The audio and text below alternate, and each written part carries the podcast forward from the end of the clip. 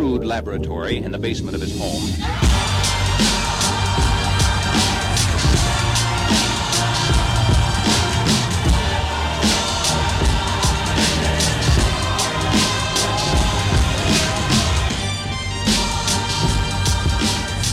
Hello, everyone, and welcome back to the show.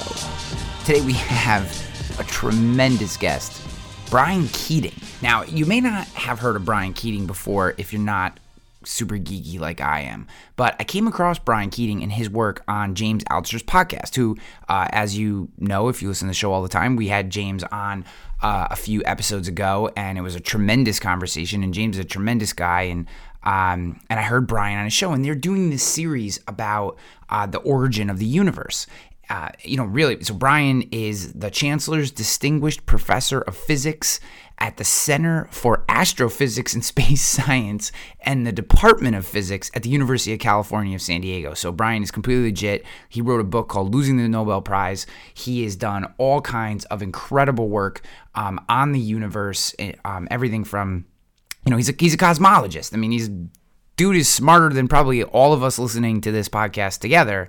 Brian is that smart. And I heard him, and he's having these really awesome conversations, but it wasn't just about cosmology, because you got to be into that stuff to listen to it. I mean, I'm into it. I love it. But, what I was really enamored by was the way that Brian formulates thoughts, thinks about things like truth. And, we go a lot of places in this episode. It's a very eclectic episode in terms of the topics that we address. But Brian is just someone who I really wanted to put you guys, I wanted to put him into your ecosystem. And if you're into this stuff, if you like the nerdy stuff, Brian is a great guy to follow, because he's like a cool nerd, right? Like, he's super interesting, super fun. He makes the topics digestible, but at the same time, at any given moment, he can drop down into the ones and zeros of cosmology. And he also has a tremendous podcast. He also has a tremendous podcast called Into the Impossible, where he interviews like Nobel Prize winners and just people doing and thinking about things that will absolutely bend your brain. So it is a great pleasure to bring another show kind of outside the industry to you, because I think this stuff is really fun, and it helps us, and what's great about a lot of these guests that aren't in the insurance industry is they try very hard to pull back some of the concepts to what we do every day, and I think that cross-pollination is important. I think you're going to like this one. But before we get there, I want to give a big shout out to my man Mick Hunt at Premier Strategy Box. Premier Strategy Box is a no-brainer solution. I haven't had anyone who I've referred over to Mick, like back channel, like on the DMs, text and Facebook Messenger or whatever, who hasn't worked with him. Like, he just, what they're doing, the producer training, the producer coaching, the producer managing, all the different things that they're doing at Premier Strategy Box are game changers for agencies, because we all have strengths and weaknesses.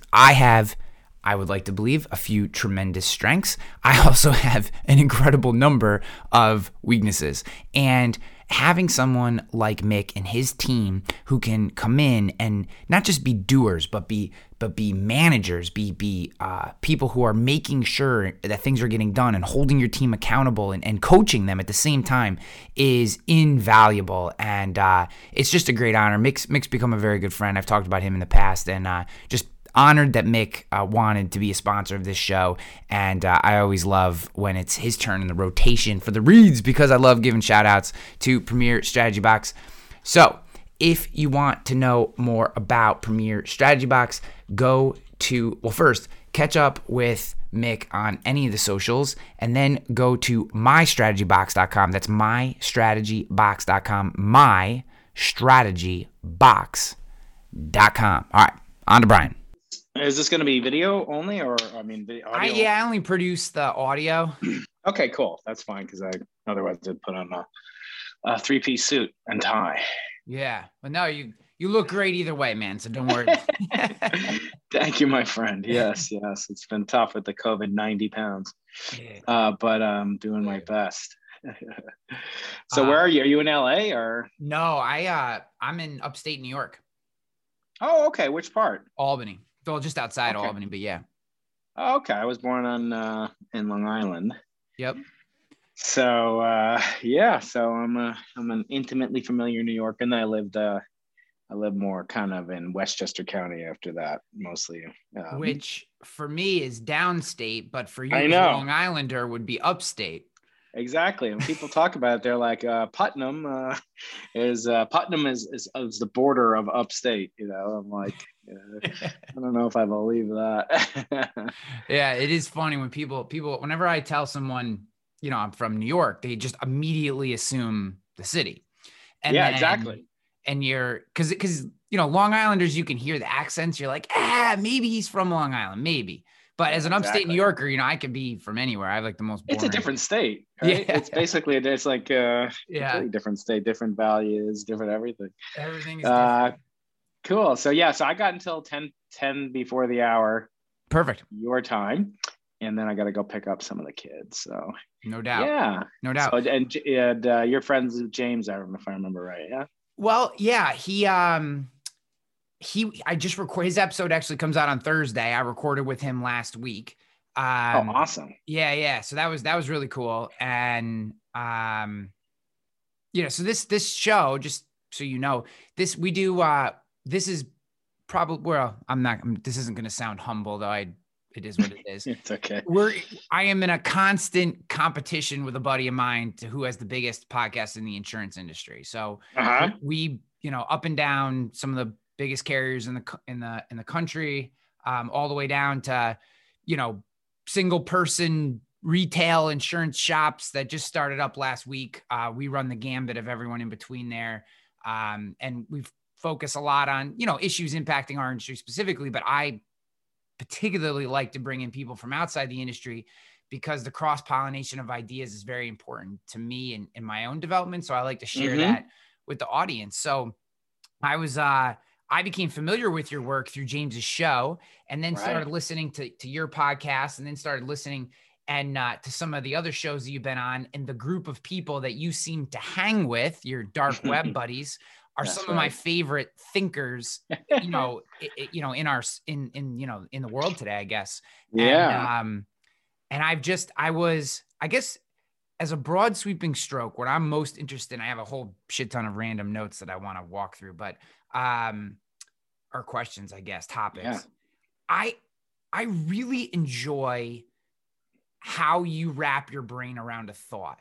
And in particular, that series of 4 episodes that you did with James, where you were talking through the origin of the Big Bang and the theories that made sense, the theories that didn't make sense, why they didn't, you know, all that kind of stuff. And by make sense, you know, I mean, varying degrees of where you both personally or the scientific community fell on them.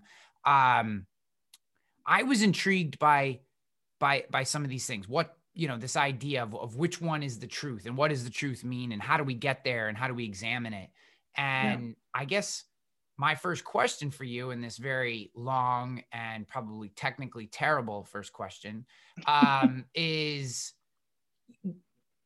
what is it about you that you look at the world this way? Like, not everyone does. Very few people examine things or are willing to examine them from as many angles as you seem to be willing to do. Where does that come from? Well, you know, for me, I truly believe that if you don't examine the biggest questions, then you're kind of wasting this most precious gift that will soon be over. Your job is, you know, to be an expert in minimizing risk and reducing rogue wave impacts and so forth. But my feeling is, if I can have that insurance in place, literally, figuratively, et cetera, then I should take those risks. In other words, if you just think about insuring your life or insuring against certain occupational hazards, for example, as I have to, if you only think about that, then you're not actually taking full advantage. You're sort of like wasting it. It's not to say, you know, because I have car insurance, I drive recklessly, but I leave my house. You know, what's the safest way to operate your car? Leave it in the garage. But obviously that's not a really full life. And so for me, I want to answer all these questions because there's 100% chance there's nothing you or anyone else, from you to Patrick Bet-David, who's been on my show as well, who's probably a competitor of yours. I don't know, I'm joking. But there's nothing you guys can do to prevent the ultimate destination. We're all born to die, so we must make use of the time we have to live. And to me, living is nothing if you don't ask questions with deep and passionate curiosity. And it sounds like you really resonate with that. So I'm very appreciative of people who think the way that you do, because actually it turns out, right, most of my colleagues don't think this way. Most of my colleagues see it as a job, unfortunately, and don't approach it with the passion, with the curiosity, with the intensity that lay people such as yourself or our mutual friend James Altucher approach it. Yeah, I agree with you. And I think that certainly transcends the academic or the scientific community. You know, I think, you know, I've said this many times, the people who listen to this show in particular are who continue to listen are ask bigger questions, not just about our space, but about our entire lives. And the people that don't listen to this show are the people that show up every day and it's just a thing that you do. And, you know, really you're kind of just waiting to be told what's the next, you know, what should I do today? Just someone tell me what to do, because God forbid I got to crack into like the next percentage of consciousness in my brain. Like, you know, what if I had to turn on like 2% of my brain today? That would be awful, you know? And then then what if I made the wrong decision and people would judge me? And then on down this spiraling path of awfulness that feels like it's manifesting in its worst variety today in our society. You know, but so one of the things that I found, I have a whole, this is going to be as random as a thing. Cause I listened to, you know, in prepping and just getting involved in your content. Like I said, I came into it, what was that, about a month and a half ago, maybe 3 months ago. It started last fall. That's right. Yeah. And that really kind of like, so maybe 4 months ago, whatever, that grabbed me. And then that kind of got me into your space. And then I heard you I listened to your interview with Eric Weinstein, who I love. I listen, you know, you on Shapiro. And I have a couple things from that here. This is a random question about your interview with Shapiro. What was it like when he's in mid-sentence speaking to you and then all of a sudden he turns and does a promo like right over your shoulder? Are you like trying as hard as you can not to make faces at him? It's pretty funny because they don't know what the ads are. I don't know if you do this on your podcast. I just started doing, you know, dynamic ad insertion. Well, they have fixed ads. So they just, you know, somebody purchases ads. This is the Ben Shapiro Sunday special, which I was on about a year or so ago, year and a half ago now. And then he doesn't know what the ad will be. So he goes, but to hear the answer to that, you'll have to come back. And now a word from our sponsor. And then it's like, and he just sits there telling me, he goes, rolling fake sponsor now. And he's just, it's like, he doesn't know what the ad's going to be. It could be for like, you know, erectile dysfunction, menopause products, or, you know, hair plugs or whatever he gets the big money for. I'm just getting, you know, simple requests for you know, kind of organic coffee filters or something. And I shouldn't disparage it. I'm actually going to be doing some ads for LinkedIn, if you can imagine that. Oh, that's a good one. Yeah, you know, these are in the middle of the episode. People can fast forward if they don't like it. But the funny thing is, like, you can't advertise for our competition. I'm like, is there competition? Like, you guys are worried about LinkedIn compete against. And exactly right. But then I started thinking, look, you may wonder, who does Brian Keating compete against? I'm an astrophysicist. I'm looking for cosmic origins. I'm looking for the composition of the universe, the structure of who could compete with me? But there are more people floating above your head right now on the International Space Station than there are cosmologists who have won the Nobel Prize in physics, which is the ultimate accolade in what I do. There are more people in the NBA that even do the kind of astronomy that I do, broadly speaking, that are professors at research universities, as I am at the University of California, San Diego. So from that perspective, there is competition on all realms, and it's kind of foolish to you know, kind of maintain that we're all in this together. We're not all in this together. Even in things like, you know, podcasting, you know, there's, you know, Ben Shapiro has a different audience, but every minute that your audience is listening to Ben Shapiro or me on the Into the Impossible podcast is a minute that, you know, unless they split their earbuds up, as I have, they can't listen to your podcast, right? And so, You know, from that perspective, life is a zero-sum game. But what worries me is when people see science as a zero-sum game. Science is actually not a zero-sum game. There's competition in it, but that's kind of a byproduct of what, you know, James and I have talked about, you know, kind of the nature of finite games versus infinite games. So finite game is usually like a zero-sum game where there's, you know, a winner and a loser. I guess you could tie in certain things like chess. But on the same token, there are infinite games, and science is an infinite game. You can't win science. You can't win business. You can't win podcasting. So these are all skills that I find very much in harmony with one another, because you can't win them and because the game goes on forever. You ever read a book? I hope that, you know, you get a chance someday to read my book, Losing the Nobel Prize. Mm-hmm. And I hope that when people come to the end of it, you know, they kind of don't want it to end. I had that experience with many books in my life, from Moby Dick to On the Road by Jack Kerouac and other books like that, that just, I wish I didn't read them, because then I could have the pleasure of reading them for the first time. I hope that's the case for this, but science is like always like that, Ryan. It never ends. There's no winning science. There's no ending science. And so therefore, I really love what I get to do. And it's kind of the most ambitious thing for me personally that I could do. And I want to share that appreciation with others, because so many scientists keep their discoveries to themselves and hoard it. And I feel like that is not only, you know, kind of a dysfunctional way to behave. I actually think it's immoral. And I could talk more about that if you want. Yeah. Oh, so there's a few things in there. It feels like it's an infinite game, or yeah, an infinite game until someone figures out time travel, and then they can just go back and take out all their competition, and then they win, you know? So that's basically until that point. Some of my guests have talked about that. Some of my guests from, I've had 9 Nobel Prize winners on my show. I've had a couple of aspiring Nobel Prize winners, one who even talked about the possibility of humans going into wormholes. Mm-hmm. This is a member of the Institute for Advanced Study. Obviously our mutual, you know, kind of mentor in some sense, Eric Weinstein, thinks about these things very deeply. He's due any day now to come out with his dropping of this publication on Geometric Unity, which he promised me on my show on New Year's Eve, he would release by April 1st, which is coming up soon. I hope it wasn't a joke. But yeah, you're right. Time travel would be kind of the ultimate, as I told James Altucher when he was on my show, that's the ultimate in skipping the line. You know, lines are one-dimensional curves in space and time, but there's nothing that says you can't take the other dimension and go into another dimension, the second dimension, third dimension, fifth dimension, and bypass the line altogether. Yeah. I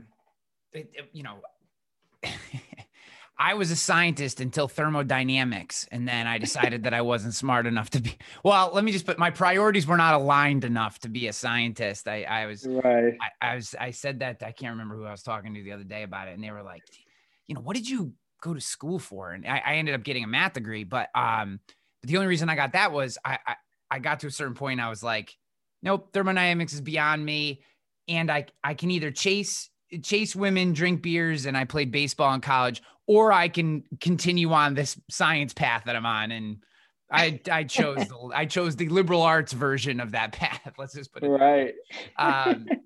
So, you know, one of the things that, I guess this, I would like to go back to your thought on the pursuit of big ideas, are a worthy pursuit. And, yes. What I hear a lot is I feel like people often question whether they're worthy of approaching big ideas, right? I see it even in my own industry, which is a relatively, like, you know, benign example compared to the things that you're studying in terms of, you know, growing a business or selling someone something. But we tend to minimize or question whether we're the ones that could attack that big idea. You seem to, at least from what I've heard, either overcome that sensation or you never had it. Which is it? And maybe how could you help someone or what allows you to open yourself up to approaching those big ideas? Yeah, those are really good questions. And, you know, I can't say that I've fully overcome them. I think that the only question that is a bad question is one you don't ask. I think to have questions early is great in life when you're young and you're still young. And, you know, I do this with my kids. I'm blessed to have children and I'm blessed to have graduate students and undergraduates and postdocs that work for me and with me. And I'm blessed to have mentors. And those are the people that made me who I am. You know, I just talked to my PhD thesis advisor on my podcast last week for an episode I'll probably put out on Father's Day, because he is kind of like a father to me. I mean, he's not that much older than me, but, you know, maybe he's like a young, cool uncle. This is Professor Peter Timby of the University of Wisconsin. And Peter was my mentor in graduate school, and got my PhD with him. And I look at him like a father. Last year I had on Jim Simons, who is the world's smartest billionaire and the top 20 wealthiest people in America, and a scientist of great renown and a philanthropist of amazing accomplishment. And I had him on my podcast on Father's Day because he's also been a mentor to me, a father figure. So here's a billionaire on one side, and then here's a public university school teacher.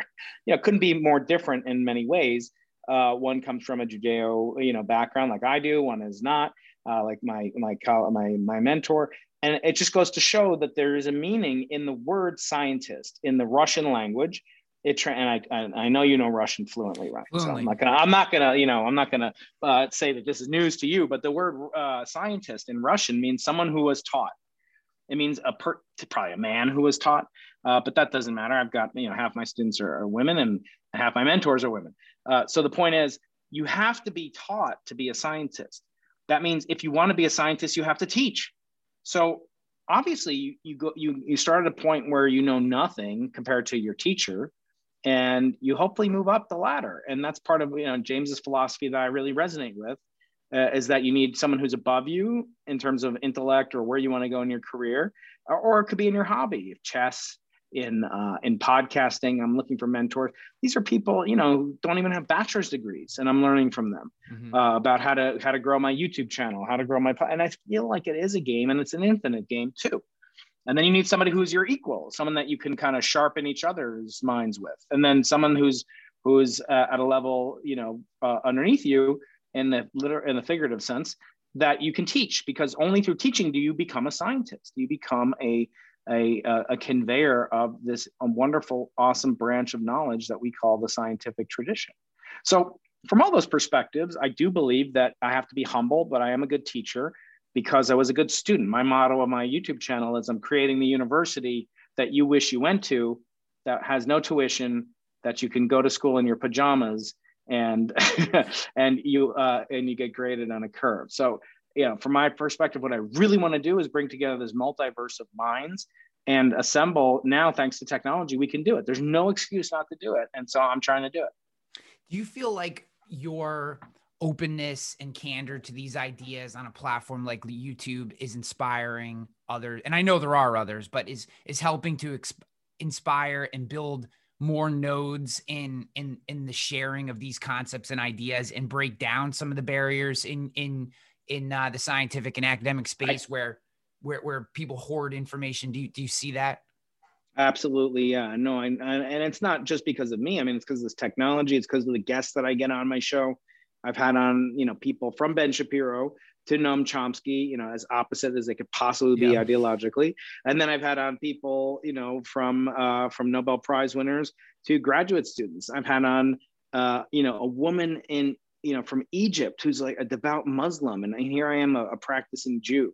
And we have just the most wonderful conversations. And I get emails and comments. I can't respond to all of them, but how much it's helped them, how it's gotten them through difficult times, from people saying they want to be, my unpaid intern. Some say they would pay me to be their mentor. And so those rates start at $860 an hour.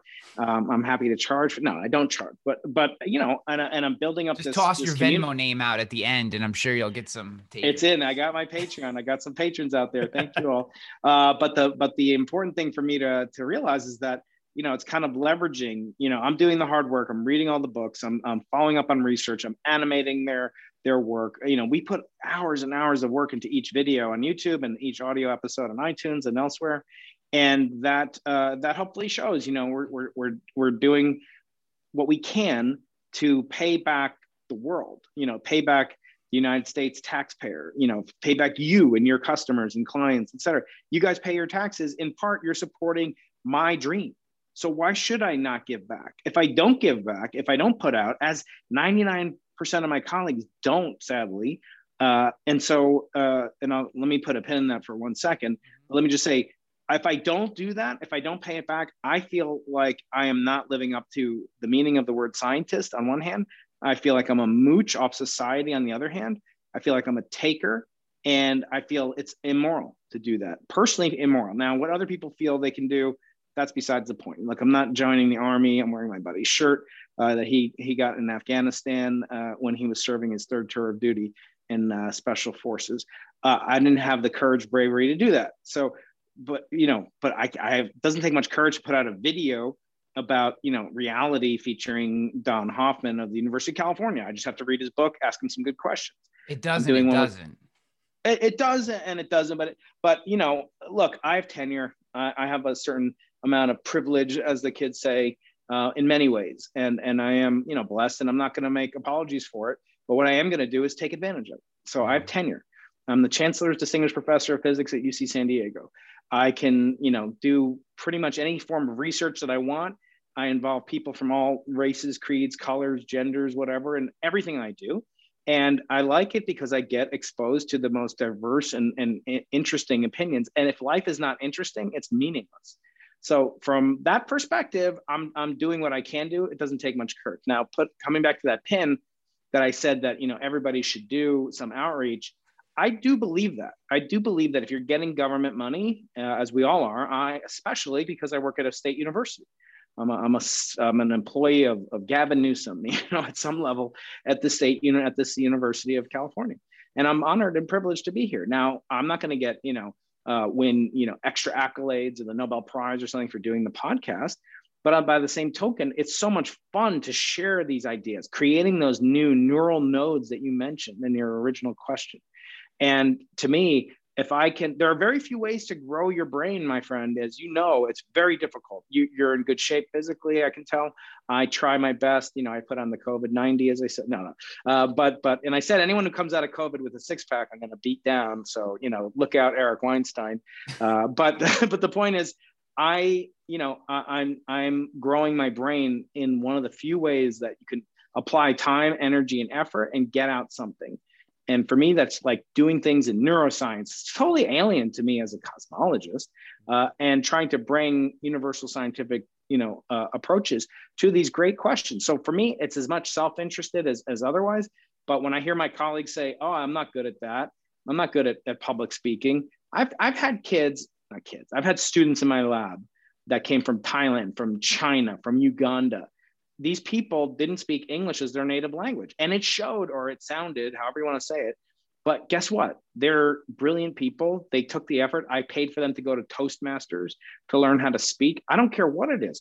If you can learn quantum field theory in 10 dimensions, Ryan, and you say it's too hard for you to learn how to do a YouTube video, I think that's sad. I do. And I think it's dishonest. I think to say that, I'm not saying everyone needs to be Neil deGrasse Tyson, you know, who's one of my heroes. But on the same token, you know, because he's not a scientist, he's not doing active scientific research, and that's fine. He admits and acknowledges as much.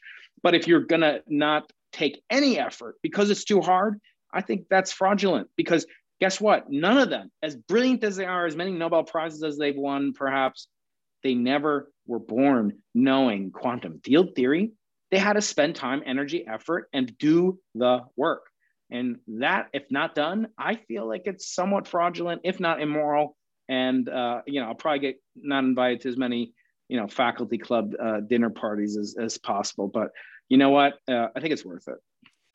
What's up, guys? Quick break here. Want to give a shout out to Nationwide Brokerage Solutions. Are you a local insurance agent struggling to find markets for your clients? Look no further than Nationwide Brokerage Solutions. With over 200 carriers, their comprehensive options give you what you need for your customers' ever-changing needs. That's your need for your customers' ever-changing needs.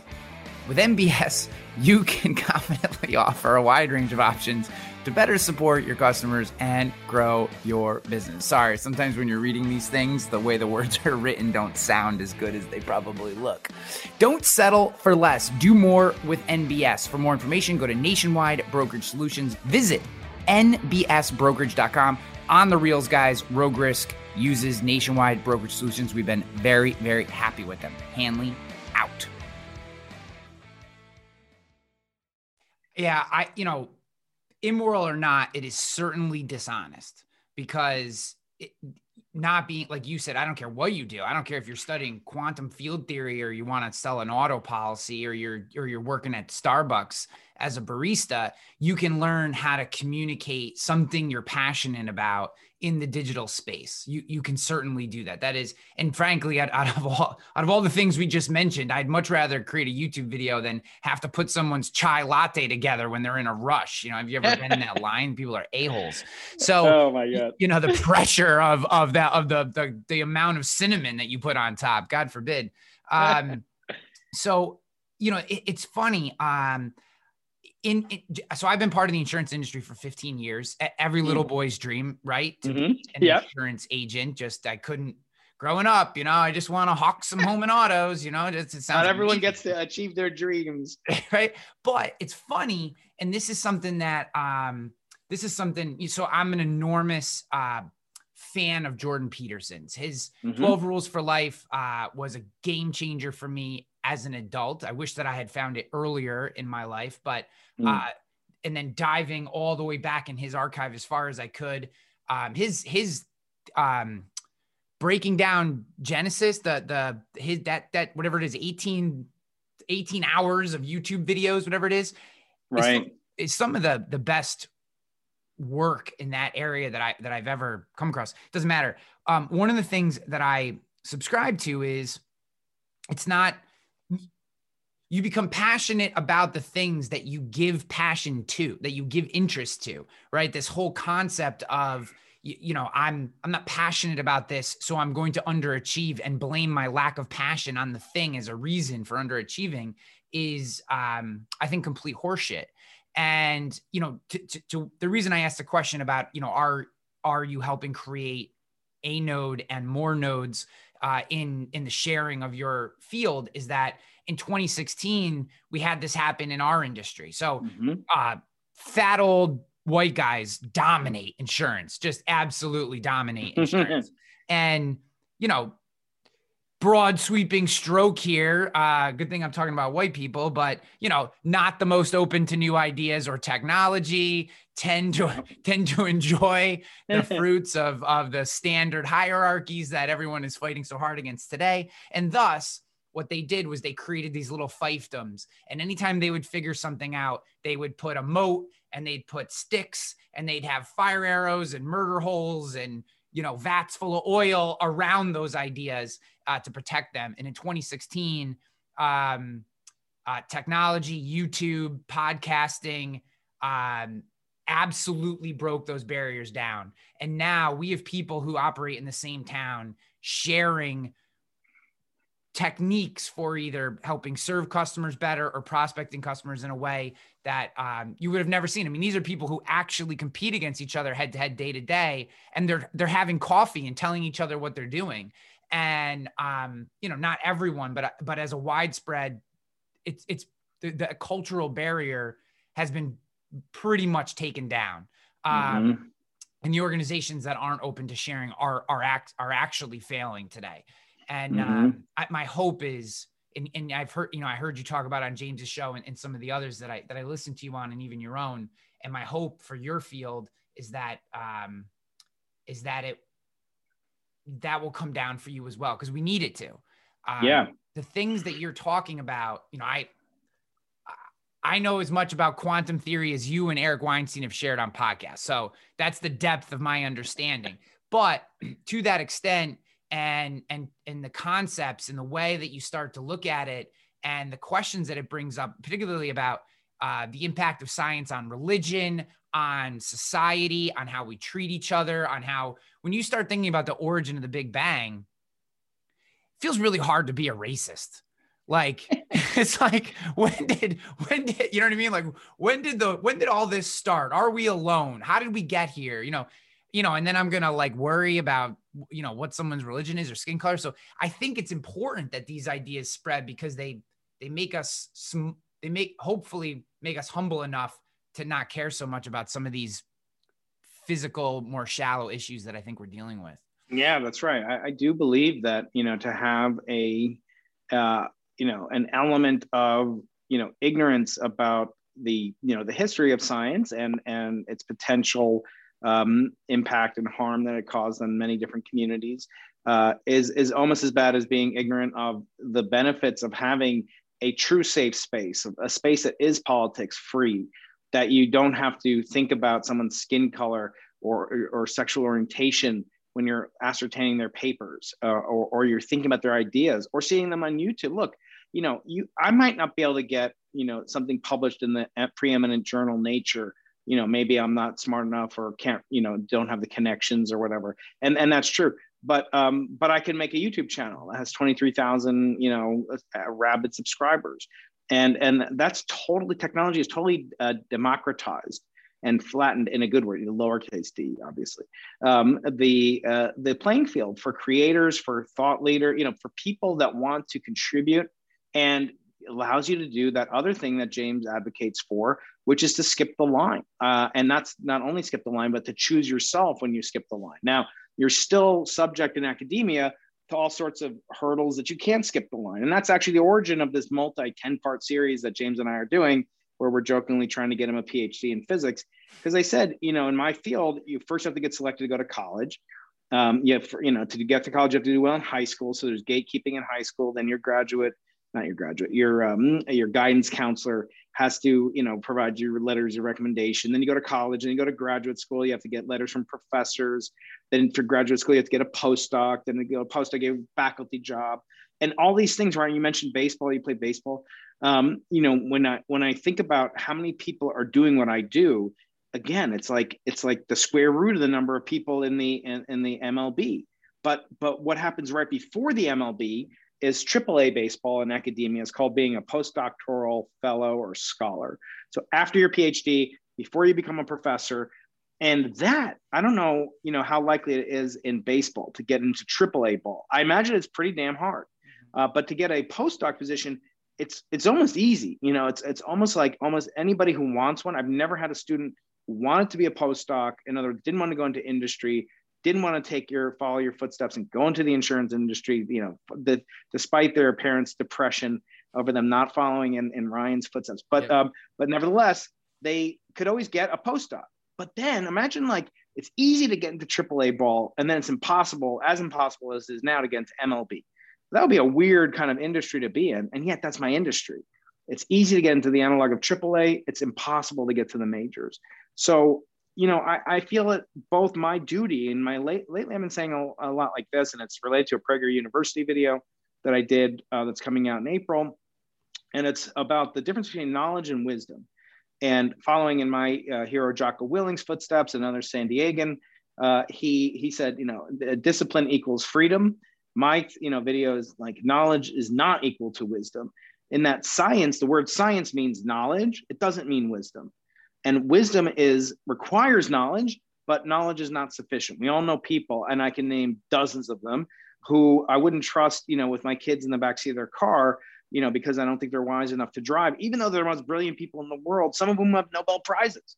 And so knowledge and wisdom are very different things. And it's almost easier to get, you know, even the notion of knowledge is easy to attain versus wisdom as impossible to attain. Almost exactly that same analogy I made with MLB versus AAA, in the following sense. We can have a computer that has great deal of knowledge. Wikipedia has way more knowledge, even about physics, even about cosmology, than I'll ever have. Instant recall, processing, working memory, connectivity, nodes galore.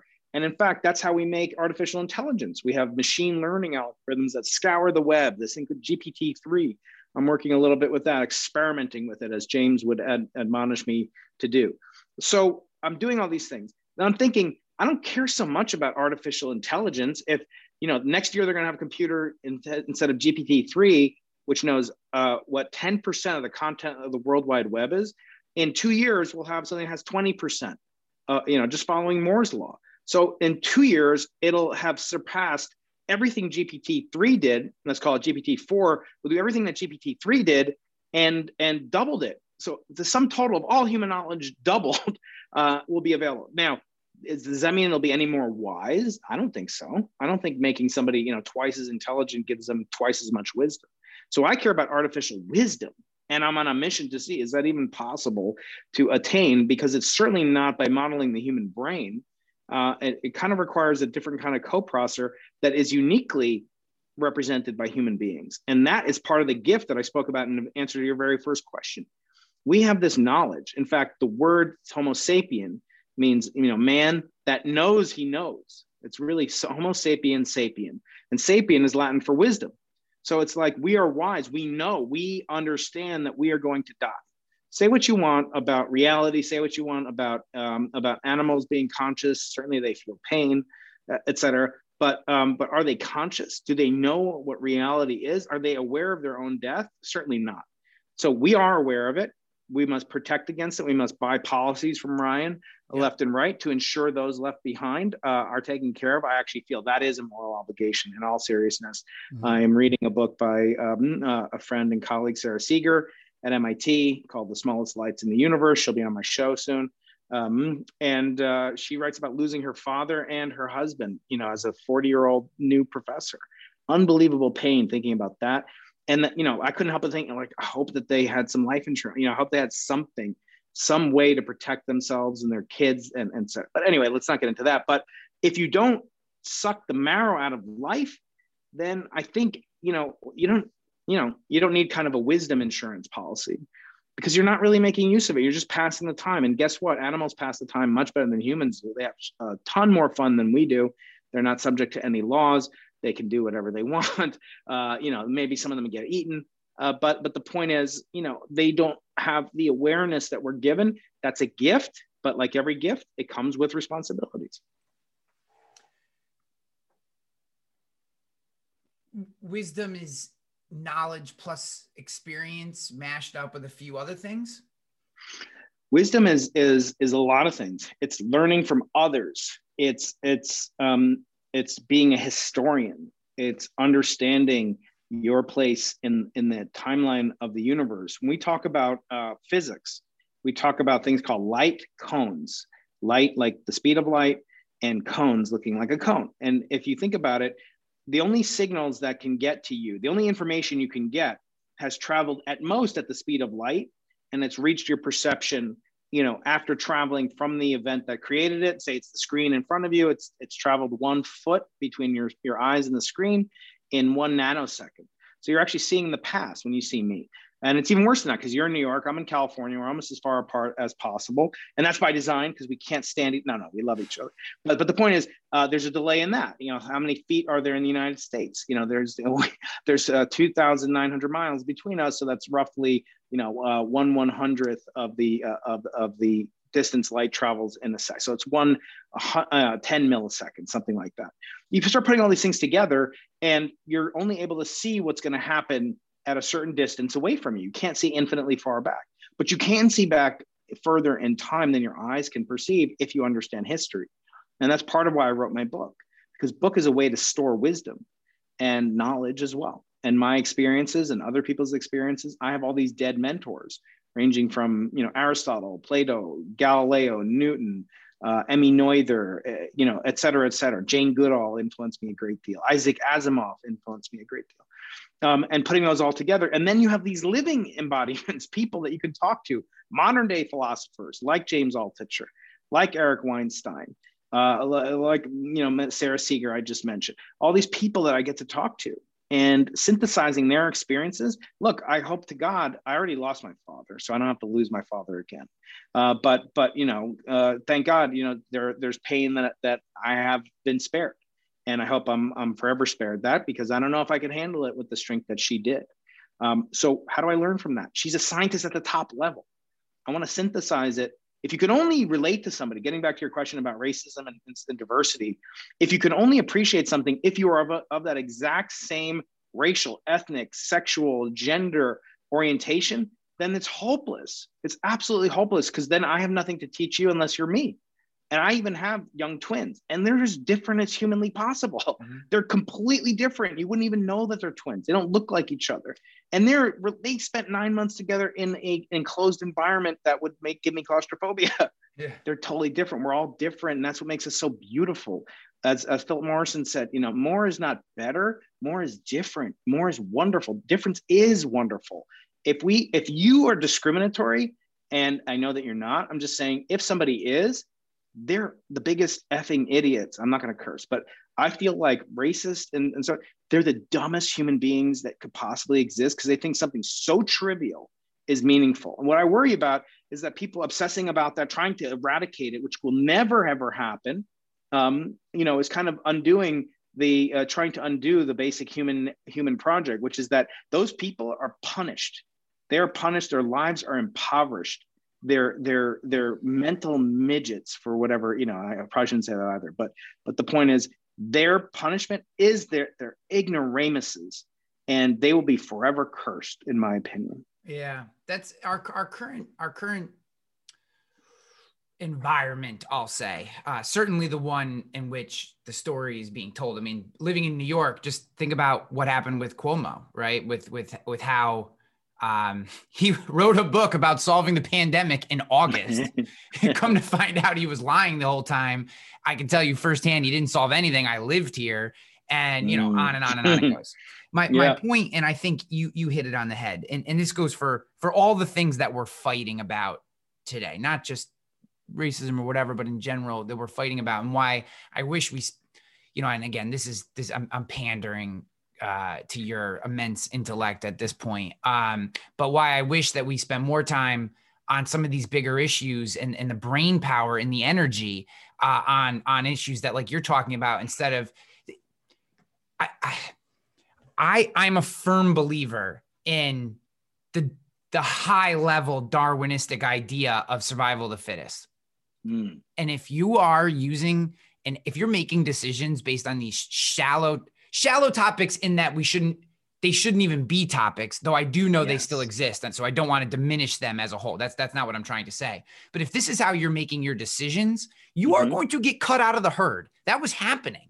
I felt like that was happening in general. Like, I felt like we'd solved this problem. You'd meet someone and they'd say something. You kind of look at them and you'd be like, you stay over here. I see you, but I'm not really into that. That seems ridiculous. So how about you just hang out over there by yourself? And those people were getting cut out. And then all of a sudden it was like, wait, no, everyone is like that. And you're like, what are we talking about? And my only reason for even bringing up that topic is I feel like that it dumbs us down in general. And there's a lot of things, not just, again, not the idea of racism, because I do know it exists. And it is a problem that I don't want to exist, because as a purely capitalistic person, right? I believe in capitalism, and everything that comes from it, the good and the bad. And as a capitalist, what are you going to do? You're going to hire someone who's going to give you half the production because they're a certain skin color or they're a certain religion. Like, that would be a stupid friggin' idea. Like, if you want to grow your business, you need more talented people. So, and same thing with I've had this conversation with Jim Gates, who's the father of string theory, supersymmetry theory, first Black PhD from MIT, and the president of the American Physical Society. He is an amazing intellect, and he has made these statements to me that it punishes the racist. In other words, their lives are living hells.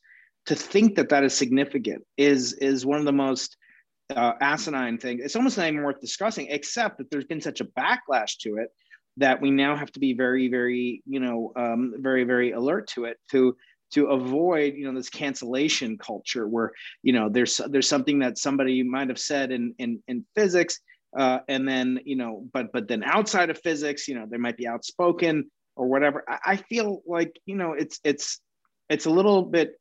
It's kind of like a tax. And I agree that, and I had this conversation with many scientists of different colors, races, whatever. And they've said, for say African, they do pay a tax. They pay a tax that I don't have to pay. But on the other hand, they are, they love the science that they do. And that, I think things are changing.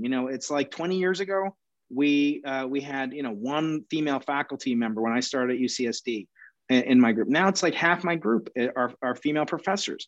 That's wonderful. I mean, if you like, there've been studies, people on the right who I criticize just as much as the left, I always say, there's no Republican constellation, there's no Democratic comet, astronomy is for everybody. Yep. But, people on the right say, oh, diversity, it's just, and I say, no, they're actual studies. I mean, as opposed to like implicit assessment tests and things that have been shown to be completely useless scientifically. There are scientific studies that show if you have a racially diverse jury, you will get on average better outcomes.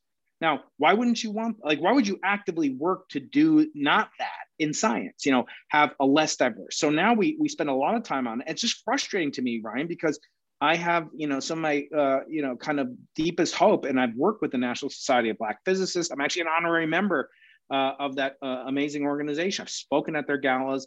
I'm a contributor to them. And my feeling is that I want physics to recognize that we succeed when we do welcome this diverse perspective, but not necessarily diversity for its own sake, but to be welcoming, to have a safe space [S2] Yeah. [S1] For it.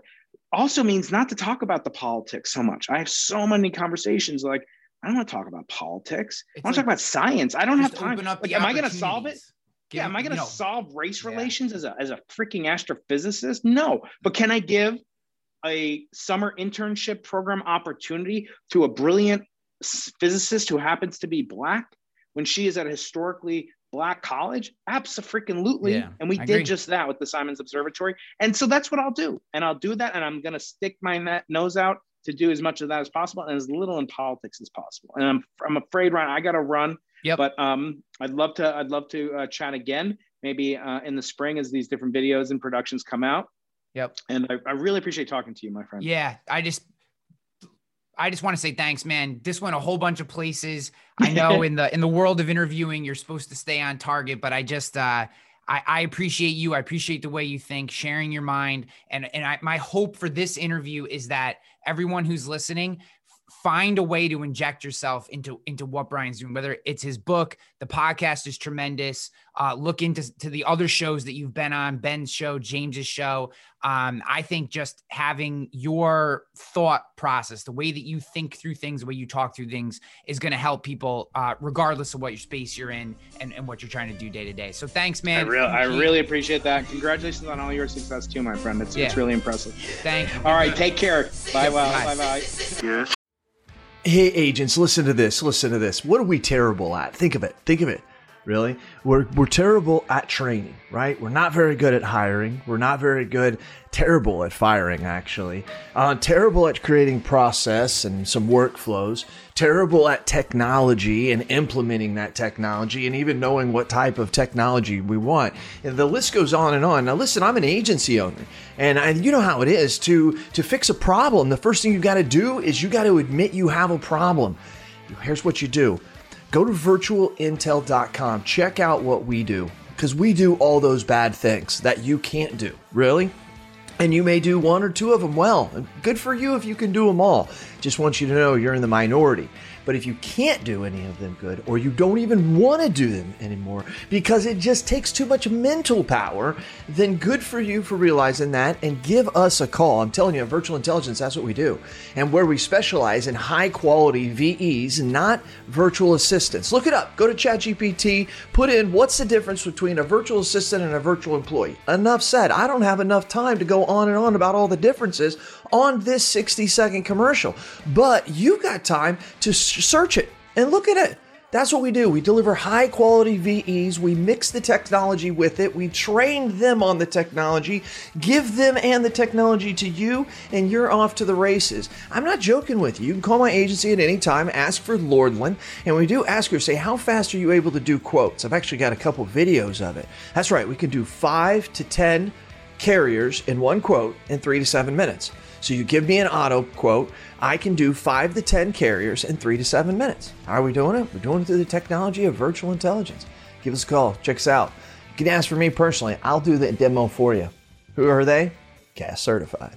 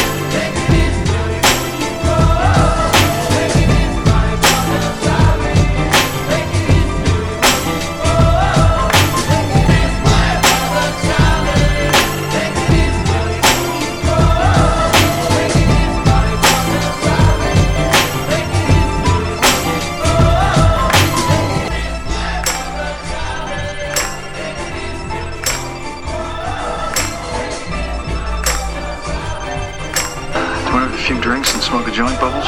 Good.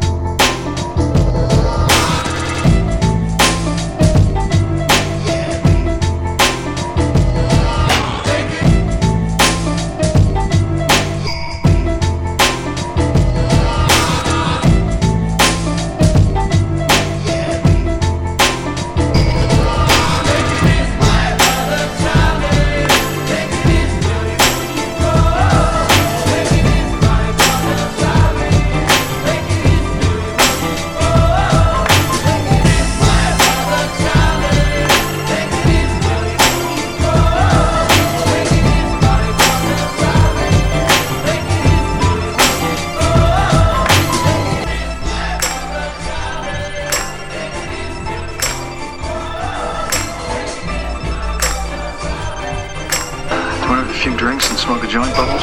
Good.